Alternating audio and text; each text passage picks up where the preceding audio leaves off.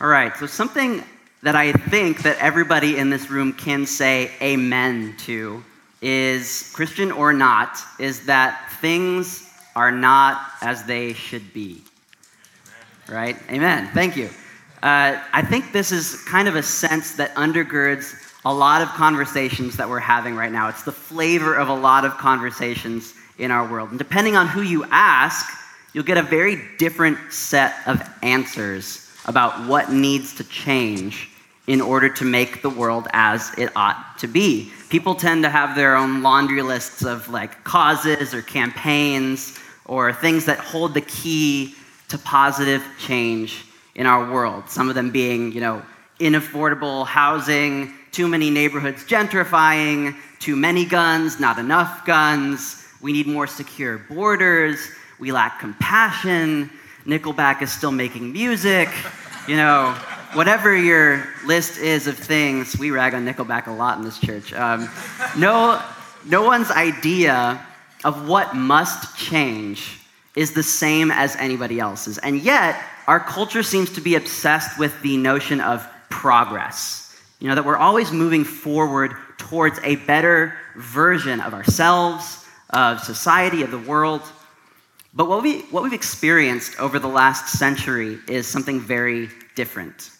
Uh, and author G.K. Chesterton, in his amazing book Orthodoxy, tackles this notion of progress as something that's inherently good. He says, progress should mean that we are always changing the world to suit the vision. Progress does mean just now that we are always changing the vision. It should mean that we are slow but sure in bringing justice and mercy among men. It does mean that we are very swift in doubting the desirability of justice and mercy. Progress should mean that we are always walking towards heaven. It does mean that heaven is always walking away from us. We are not altering the real to suit the ideal, we are altering the ideal. It is easier. And one big part of why we always change the ideal is that we can't see the big picture. All we know is that things aren't the way they should be, and we point to this problem or that problem as examples. So, what is the ideal that we long for but we can't ever achieve? It's a world without pain or without death or tears. And our friend, the stranger, as we've been calling him, the author of the book of Hebrews, later on in the book describes this ideal as a city whose designer and builder is God. And yet, in our passage this morning, he's ready to acknowledge that we are not there yet by any means. We have not reached that vision. And the same thing that our society is worrying about today, the first readers of the book of Hebrews were also frustrated with. Things are not as they should be. And what we've learned in these past two weeks in the book of Hebrews is that Jesus is supreme. He's superior in every way, and he is now reigning over the world from heaven. The problem is that his readers, they ain't buying it. All right? And maybe that's you as well. Maybe, maybe you ain't buying it. There's a, there's a disconnect. They're experiencing this political, social, and physical pressure to abandon their faith in Jesus, to give up and to go back to what is comfortable because apparently nothing has changed. In other words, if Jesus is supposed to be in charge, why am I experiencing isolation, persecution, loneliness, and suffering? For those of you who follow Jesus in this room, haven't we all wrestled with that? And maybe you're here and you're not a Christian, and that's been one of the cards you have up your sleeve for when your Christian friends try to sell you on Jesus. Uh, you know, what is going on? Why aren't we experiencing Him reigning on the throne? The question for this morning is this What if the perspective we need is not to zoom out and to see the big picture, but to zoom in and see the pattern, to trace the common thread that ties the tapestry together. That is what our author, the stranger, provides for us in this section. So last week we pulled back to a mountaintop view of why Jesus is greater than angels because he brought a better message. And this week we zoom in and see that he's also greater because he became lower, like you and me. So let's pick up in chapter 2, verse 5. Now it was not to angels that God subjected the world to come, of which we are speaking. Of course, we're speaking about the world to come. You all knew that that was happening, right? We were all talking about the world to come. What is the world to come? Uh, it's actually a really common phrase in Hebrew. Uh, it's called olam haba, and it's basically just the word for afterlife or heaven. So I don't know when the author started talking about the world to come, but apparently we are now. Uh, but you have to remember that this book is kind of like an insider conversation. It's like a Jewish conversation. He just assumes that his readers know a lot of the things that he's already referring to. So it's this common expression of heaven. And what we talked about a couple weeks ago is that God is speaking to the world by his son because he has inaugurated what we call the last days.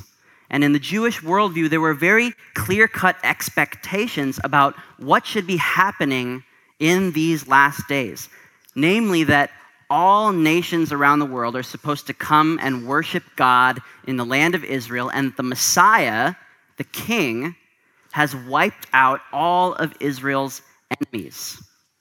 And the author is writing to a whole bunch of Jewish people, like myself, who believe that Jesus is that king. And that's why we're talking about the world to come. But there's this disconnect. Like, okay, okay, so Jesus is the Messiah. That's amazing. But here I am still suffering, and he's not doing anything about it. What is going on? Well, the stranger's answer comes starting in verse 6. It has been testified somewhere What is man that you are mindful of him, or the Son of Man that you care for him? You have made him for a little while lower than the angels. You have crowned him with glory and honor putting everything in subjection under his feet, his feet.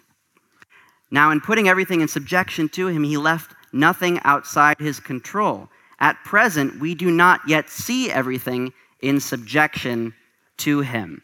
So here he's quoting from the Hebrew scriptures, from Psalm chapter 8. And this is not just like a throwaway quote. He's not just trying to prove a point and like cite something he found in Wikipedia. This is like the key to understanding who Jesus is, his very nature, the Son of Man, as he's referred to here. Son of Man means that Jesus is a perfect representative of humanity. This is the way that Jesus referred to himself while he was on the earth doing ministry. He's our representative. And in creation, everything was put in subjection to humanity. In Genesis, when God created mankind, he put all of the animals and everything in subjection to mankind. But now, everything, including angels, as we saw last week, are, is put in subjection to Jesus, the Son of Man. So basically, the Son of God is in charge of not only this world, but also the world to come. But this only happened after he was made lower for a little while. Keep this in mind. So, quickly, as soon as this author proclaims that everything is subjected to the Son of Man, he adds the caveat we don't yet see everything subjected to him. What? Is he contradicting himself here? Everything is subjected to him we don't yet see everything subjected to him. So I just want to unpack that because what might seem like a blatant contradiction is actually one of the most fundamental characteristics of the Christian experience. And it is the dilemma of the now and the not yet. Nothing is outside his control, and we do not yet see everything in subjection to him. How can these two things be true at the same time? What the author is getting at here is that the spiritual certainty that God is objectively in control, and yet our subjective experience of life can reflect something completely different. So, the world to come, also known as the kingdom of God, has been inaugurated. It's begun, but it's not been consummated. It is still not yet. And this is the foundation to understanding the most gut wrenching questions of faith today. If Jesus is on the throne, why is this happening to me? And the answer is to understand the pattern of the incarnation. That's the theological term. Let me explain. Let's read verse 9. But we see him who for a little while was made lower than the angels, namely Jesus, crowned with glory and honor because of the suffering of death, so that by the grace of God he might taste death for everyone. What this is saying is that God Himself enters time and space, the same exalted Son of God we've been talking about, who is greater than the angels, is also the Son of Man who became lower than them. Jesus' incarnation is His humiliation, which changes everything. If the one who is supposed to be holding the world together got down into the dirt, if this king became a servant, then something else entirely is going on here. Yes, we don't see everything in subjection to him, but we do see him. Friends, this is the essence of faith. What the author says here, when we see him, Jesus, the word here for see implies more than just physical perception, but also spiritual perception. What are we supposed to see? When we focus more on circumstances, on difficult things going on in our life, things start to fall apart. But when we look at Jesus, things start to fit together and make sense. Meaning, Jesus was crowned with glory and honor because of the suffering of his death, not in spite of it.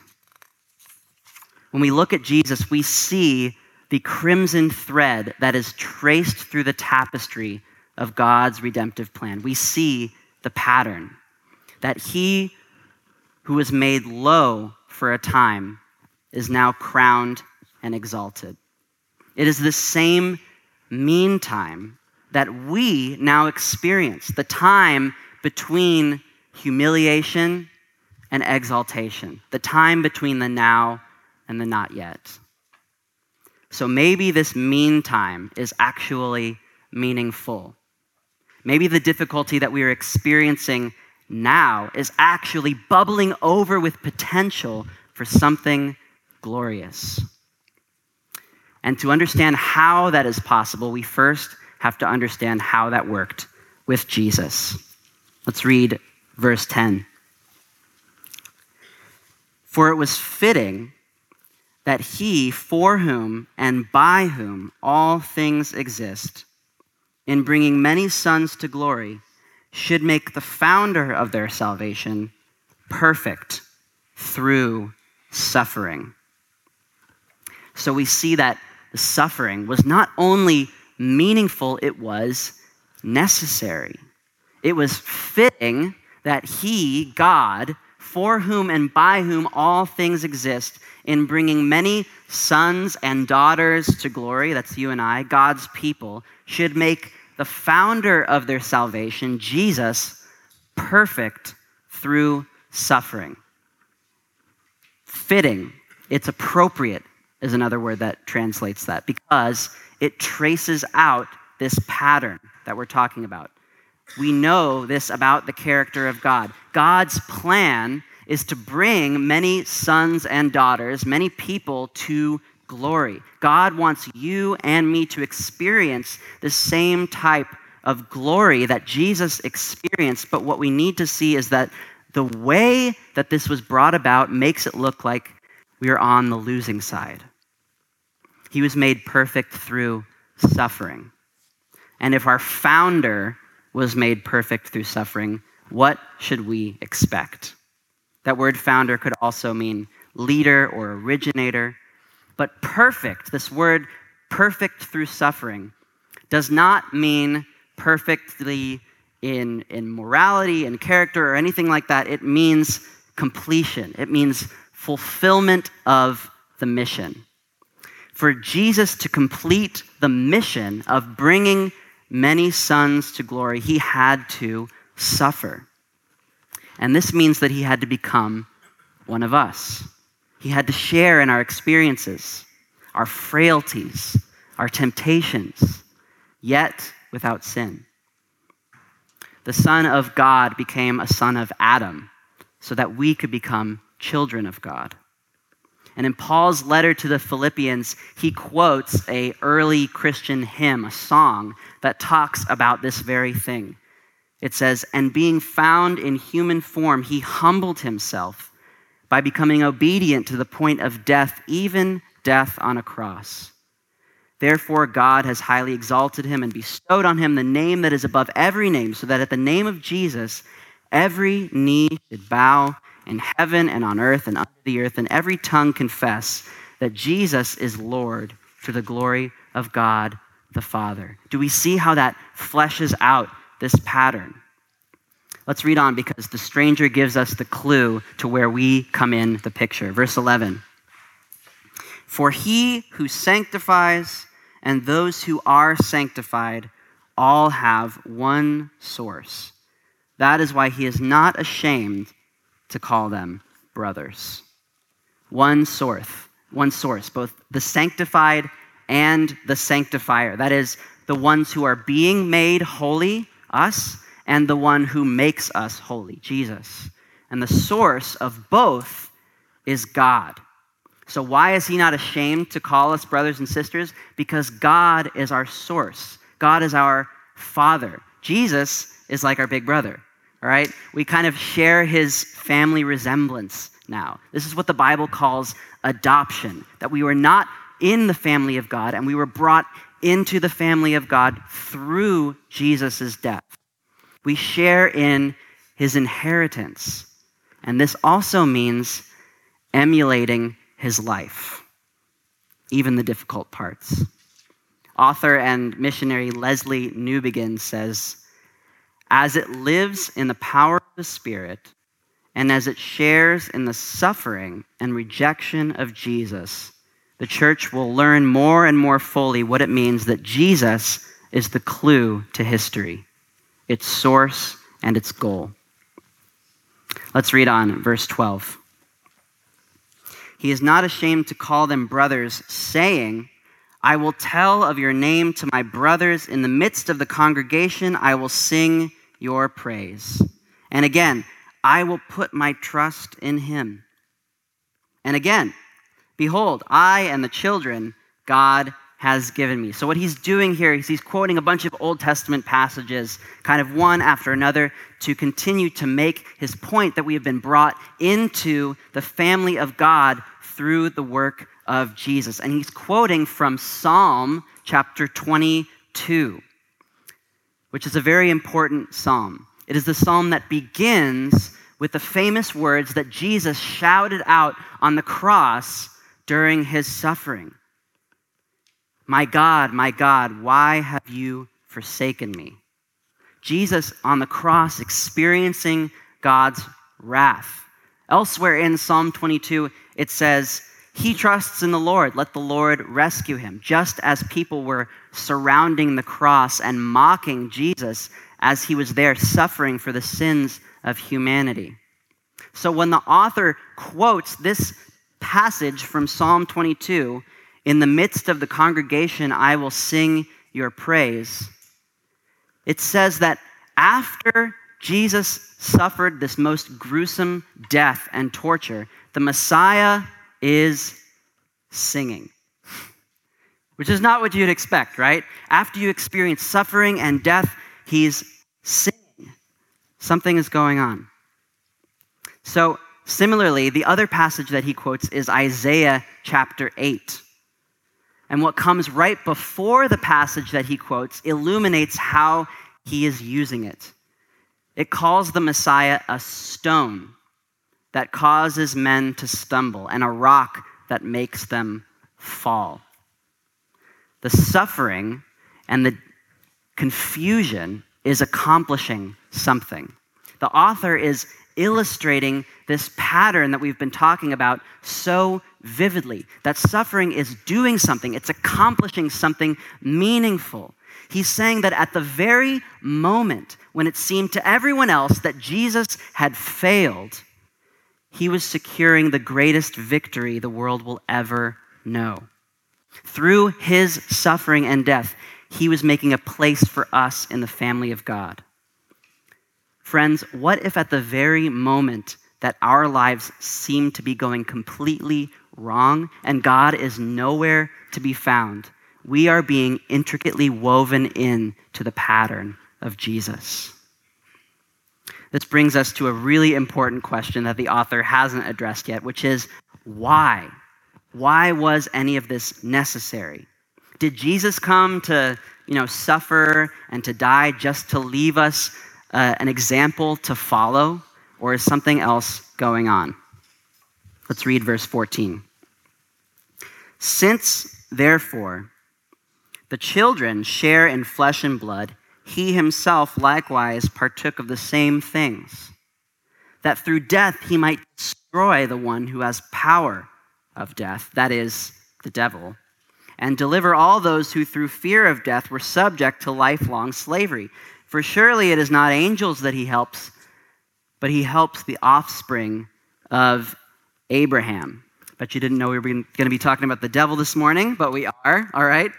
And before we could enter family of God, there were obstacles that needed to be dealt with. This, this is what the author is talking about right, right now. There's death and there is sin that are obstacles that prevent us from entering the family of God. So, how does Jesus' death destroy the devil? And why does the devil have the power of death? So, let's, let's just stop right here and, and talk about what we mean when we say the devil, all right? Yes, we believe in a real, actual devil, Satan, spiritually evil in every sense. He is not, you know, the dark side of the force, okay? He's not the yin of the yin and yang, and he's not a little, you know, red guy with a pitchfork who runs hell like a bad B&B, okay? The Bible actually says that he was once an angel, all right, who wanted to overthrow God's rule, thus epitomizing sin which is rebellion, which is treason against God. And he was thrown out of God's presence, taking legions of other backslidden angels with him. But the first time we see this character showing up in the Bible, and this is significant for us, is in the Garden of Eden. At the very beginning, when death comes crashing in to God's good world as an intruder because of sin. So humanity's desire to usurp, usurp God's authority, this rebellion is what we call sin. And it was through temptation from the devil in the form of a serpent that death entered in the world. And in God's wisdom, it was through death that death was defeated. Because Jesus became one of us, he tasted death for us, dismantling the only real weapon that the devil has, which is fear. Now, this point is kind of hard for some of us to swallow because what the author says is that fear of death leads to slavery. And you might be here, sitting here thinking, going, I'm not enslaved to anybody. What is this guy even talking about? But if you've experienced this, death, talking about death is not something that we do well in our culture today. It's kind of like the final taboo. Like we can talk about anything except for the fact that we're all one day going to die. And our culture insulates itself from pain and suffering and death. And because of this, death is actually our slave master because we are afraid to face it. Because what you ultimately fear has more power over you than you can know. And this is how death conditions us to be slaves. Fear of death prevents us from really living at all. Or maybe you don't think you're afraid of death. Maybe you think that death is meaningless and therefore life is meaningless, which brings its own kind of slavery because you are now captive to that absurdity, which brings anxiety and despair. And ironically, though, today many people think that this is truly freedom. To acknowledge that death is absurd and therefore life is meaningless, that there's no point, actually makes you free to live. But this only launches us into a quest to find meaning in all of the things of life that cannot provide it relationships, success, career, fame, money. The way that we cope is that we try to trick ourselves into not thinking about the meaninglessness of it all. And if this is you, I encourage you to think about this right now. This is the definition of irrational, right? It means that rather than thinking through logically what you believe about the world and acting on it, you are actually living in spite of what you believe. The famous author Leo Tolstoy said it this way He said, One can only live while one is intoxicated with life. As soon as one is sober, it is impossible not to see that it is all a mere fraud and a stupid fraud. So there you go. Amen. Let's go home. So, for Christians, though, it is the exact opposite. For a Christian who is feeling hopeless, it is only because they are not actively believing what they profess to believe. Another author and pastor in New York, Tim Keller, says this Christians do not say to themselves, Stop thinking out the implications of what you believe about the universe. Just try to enjoy the day. no, if a Christian is feeling downcast and meaningless, it is because, in a sense, she is not being rational enough. We're not thinking out what we believe about the world and living on it because what we know is that difficulty and even suffering are tools that God can and does use to shape us. But out of a desire to turn this world into somewhat of a utopia, we actually attempt to rid it of the difficulty and suffering that actually points us there. Because we are not promised a life of comfort, we're promised a life of adventure. That's exciting.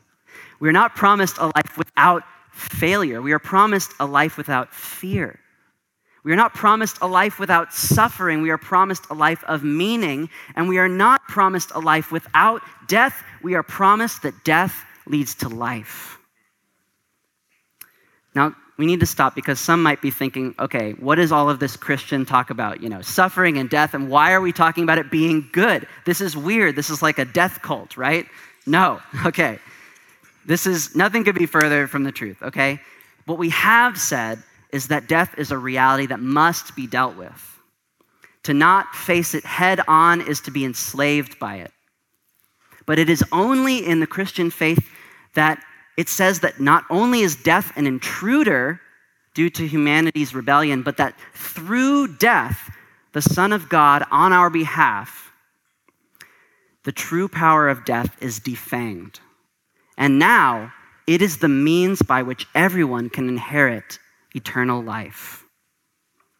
But that Jesus' death on our behalf does not mean that we escape from suffering.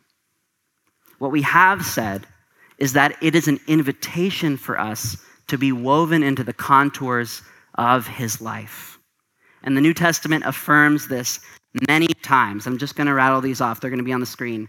I have been crucified with Christ. It is no longer I who live, but Christ who lives in me.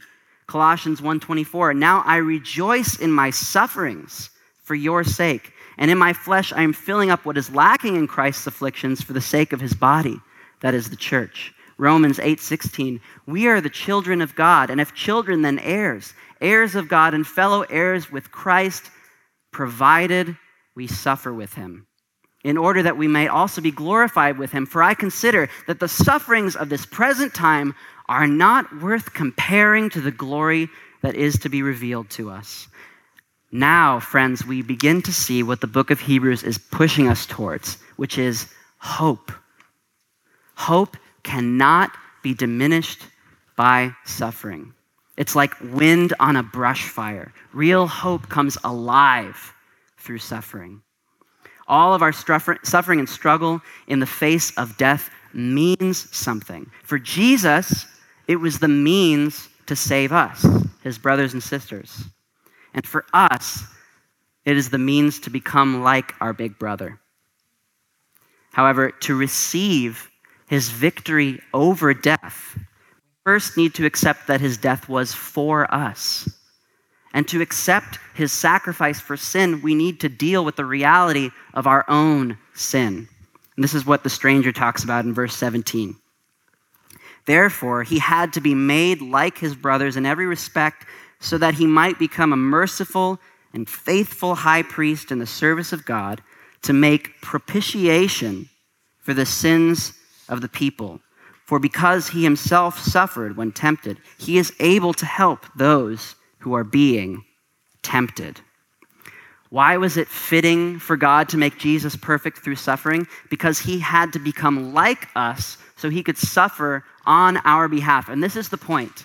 If we were going to be brought into the family of God, our sin had to first be removed.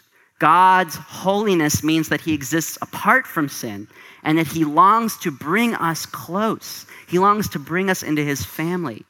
So, in God's wisdom, in his justice, and in his mercy, he allowed Jesus to be offered as a perfect substitute, a propitiation. That's what that word means, a substitute.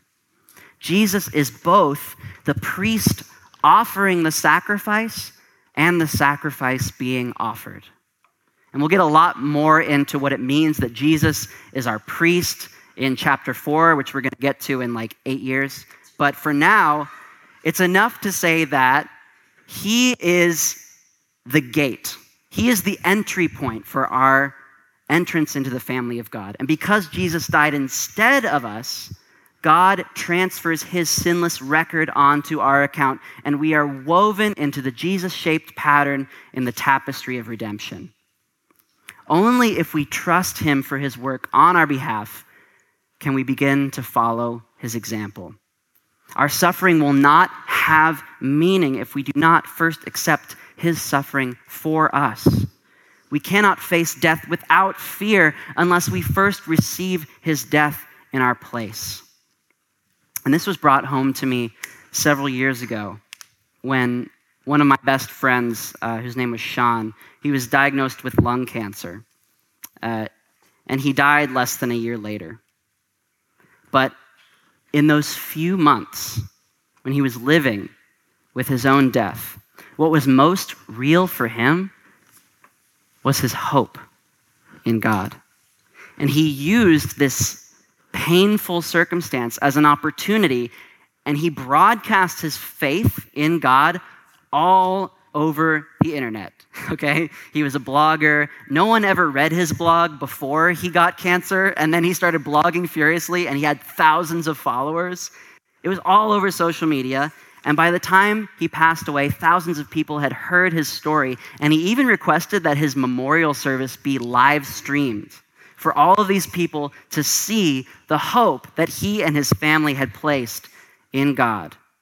What true hope looks like, which is facing death without fear. And in the final moments of his life,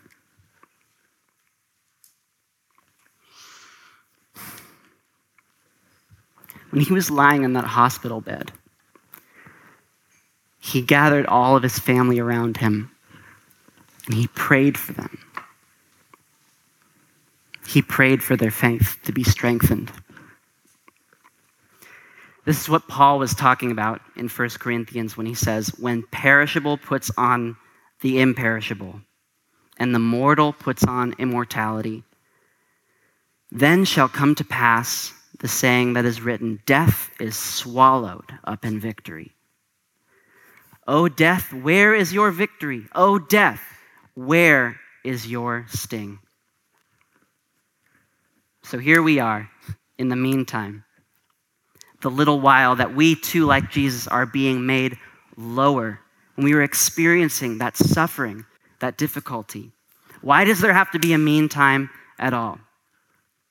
See, just like our founder, just like our big brother, we are being made perfect not in spite of our suffering, but through our suffering. Let's pray.